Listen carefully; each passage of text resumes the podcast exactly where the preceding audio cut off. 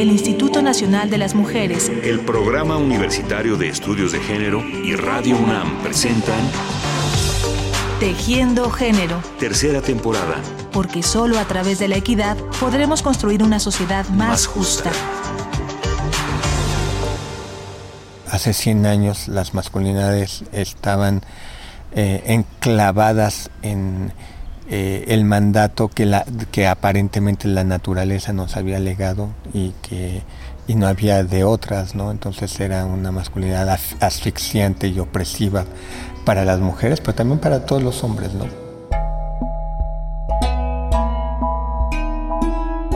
Es un desatino suponer que cuando se habla de temáticas de género, nos referimos únicamente a asuntos relacionados con las mujeres. El género es una construcción cultural que asigna roles y jerarquías sociales tanto a las mujeres como a los hombres, y el machismo y la desigualdad se perpetúan a través de la promoción y la naturalización de ambos modelos. Por ello, revisar la situación de los varones desde una perspectiva de género es indispensable, y a esa tarea dedicaremos nuestro programa de hoy, en el que platicaremos con el investigador de la UNAM, Leonardo Olivos.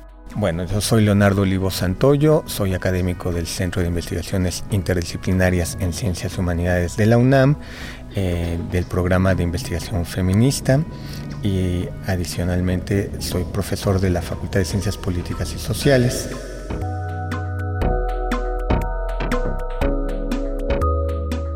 Actualmente en México existe un trabajo académico importante, aunque todavía no suficiente, de estudio de la masculinidad, o para ser más claros, de las masculinidades, y se realiza sobre todo desde disciplinas como la antropología, la sociología y la psicología, con temas como paternidad, violencia, salud, reproducción, deporte, ámbito doméstico, etc.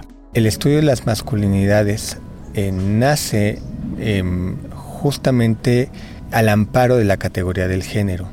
Cuando las eh, feministas entraron a las universidades y empezaron a generar estudios, planes, programas eh, sobre el estudio de las mujeres, inmediatamente se percataron que justamente la eh, comprender, entender, explicar qué son y qué hacen las mujeres en el mundo requiere necesariamente de explicar qué hacen y qué son los hombres. Pero el género de alguna manera como una categoría que sistematiza esta preocupación, inmediatamente se presentó como una, una categoría que, que, era relacional, ¿no? que inmediatamente eh, eh, para pensar a las mujeres había que pensar por referencia a los hombres y en ese sentido bueno, pues fueron las mujeres aquellas, las primeras que empezaron a dar cuenta de qué eran y qué hacían los hombres en un mundo justamente dominado por los varones. ¿no? El 48% de esa tarea de investigación en relación a las masculinidades es realizada por mujeres y en el 52% restante están ubicados una serie de académicos, a los que podríamos llamar feministas, que perseveran en la indagación de los diversos estereotipos sociales que se imponen a los varones para construir ante los demás y ante sí mismos su masculinidad. O sea, sin entrar en un debate victimista de los hombres, que eso suele, sucedernos cuando empezamos a pensar que en efecto hay tensiones, contradicciones y pérdidas que tiene, que significa eh, un sistema de dominación masculina para los hombres concretos. O sea, por supuesto que hay situaciones que son contraproducentes para los hombres concretos, ¿no?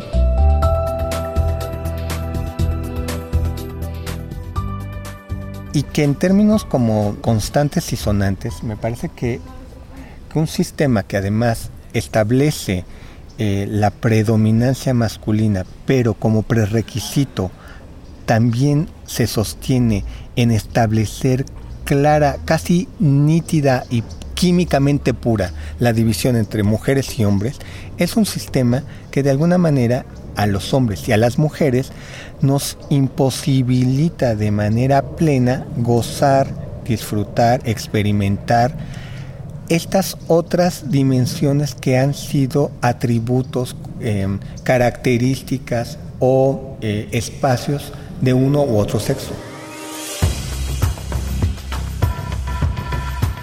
Entre las pérdidas que el estereotipo social de masculinidad representa para los varones, podemos mencionar la negación de su sensibilidad, la dificultad para compartir sus afectos y sus problemas, el descuido de sí mismos, la frustración de no poder cumplir con la complicada tarea de ser el proveedor único de su familia, la dificultad para establecer relaciones igualitarias. Pero la situación que nuestro invitado Leonardo Olivos identifica como la más grave es la de la violencia, que desde tiempos inmemoriales ha sido un recurso de construcción de la masculinidad y que ahora en México se exacerba. Cuando se habla de violencia de género, siempre se piensa que, es la violencia que los hombres generamos en contra de las mujeres, fundamentalmente en el espacio privado. Y yo a lo largo de mi trabajo en estos en este campo lo que cada vez tengo más claro es que la, que la violencia de género, que toda violencia es una violencia de género. ¿Y por qué lo digo? Porque justamente está configurada, o sea, el ser hombre, uno de los mandatos centrales de la, de la hombría es el asunto de probarse como hombre. Y probarse como hombre significa, eh, en términos sucintos, poderse liar a golpes y probar qué tan hombre eres, ¿no? digamos, eso es como una caricaturización, pero que ejemplifica de manera muy clara esta, este mandato eh, patriarcal del ser hombre.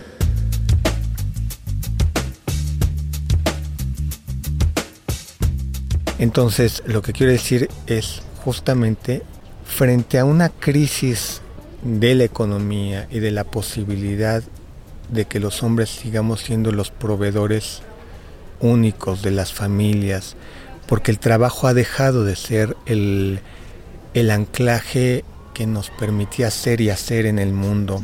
Y la educación tampoco es una alternativa, porque la educación está en, en términos eh, eh, materiales, es una, un espacio cerrado y además justamente hoy en día la educación ha dejado de ser el gran trampolín de ascenso social, ¿no?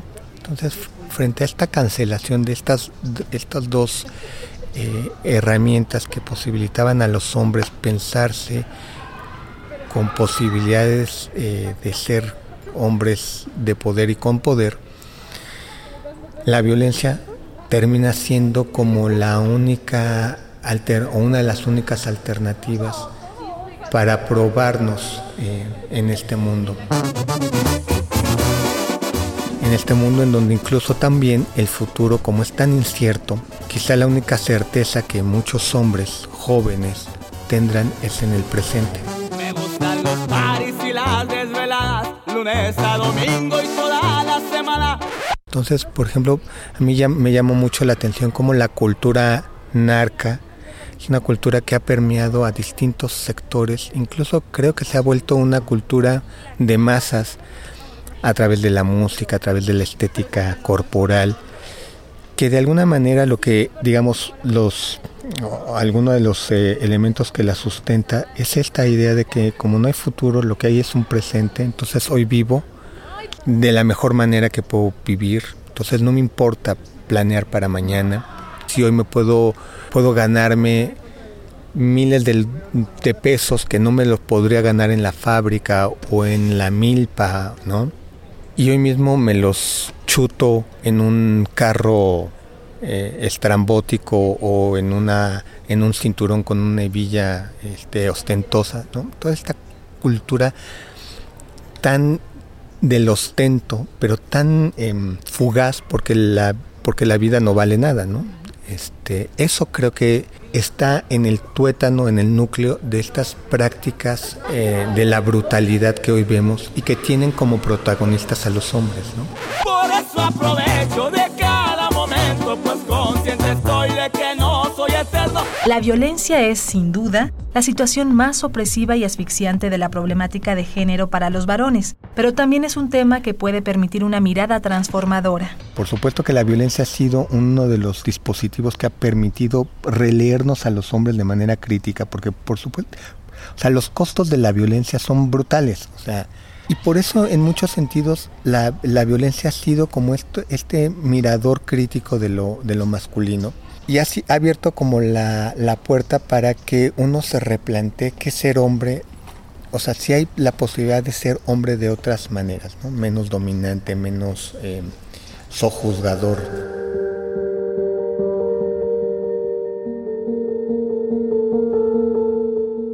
Esas transformaciones apuntan a algo que los investigadores han llamado nuevas masculinidades, que comienzan a asomarse en decisiones y actos de la vida cotidiana.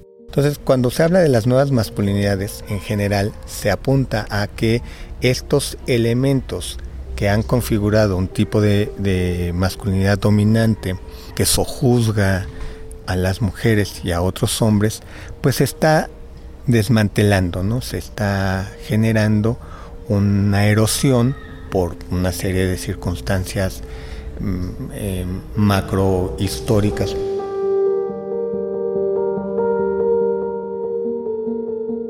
Sin embargo, la presión social para repetir los mismos esquemas es muy fuerte y se hace presente día con día, con gran fuerza, en los medios masivos de comunicación. Los medios de comunicación son un gran eh, socializador del género y del género en esta división así pura y dura, ¿no? O sea, cómo, cómo nos plantean que somos estancos perfectamente delimitados, como, como escisiones claramente delimitadas y, eh, y que además no solo construyen la diferencia, sino construyen siempre una desigualdad, porque todo el tiempo eh, los discursos que eh, producen y reproducen colocan a hombres y mujeres en condiciones de desigualdad permanentemente. Entonces, no, por supuesto, la cultura en general no ayuda, todo lo contrario. Es que, mi amor, o sea, yo como mujer del mismo, más por la jaqueca, ¿eh? Mi mamá ya sabe. Porque yo de chiquita el perfume del mismo no voy a hacer un pastel.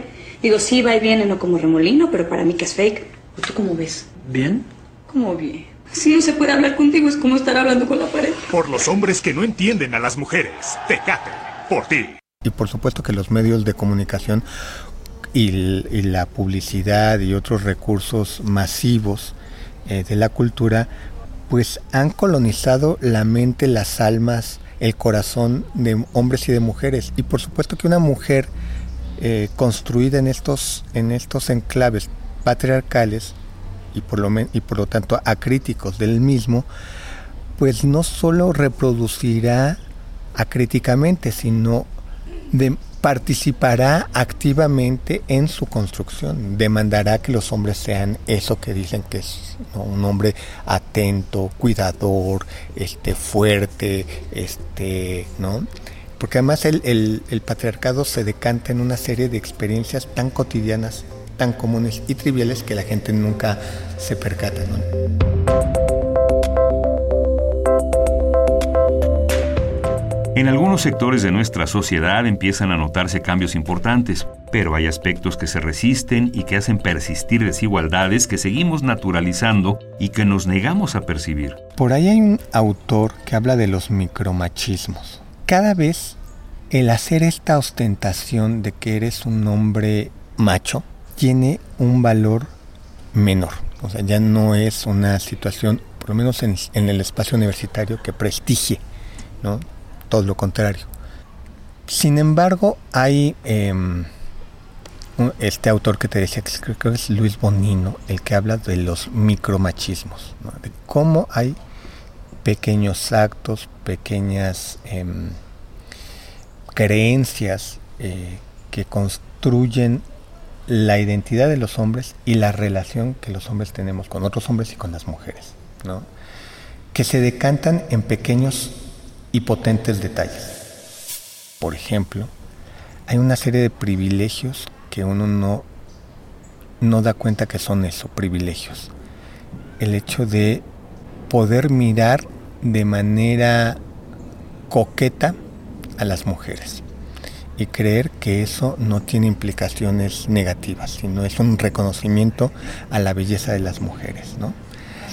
Y cómo cuando una mujer se incomoda y puede revirar esta situación y enunciarla como, como violencia, los hombres nos quedamos perplejos porque lo menos que creemos es que, es que estas miradas, estas expresiones que reconozcan la belleza de las chicas sean actos de violencia. Entonces, creo que en esos pequeños detalles hay una serie de resistencias, ¿no? A que nosotros sigamos siendo, pues, los sujetos privilegiados de la vida y de la sociedad, ¿no? La división sexual del trabajo al interno de la casa.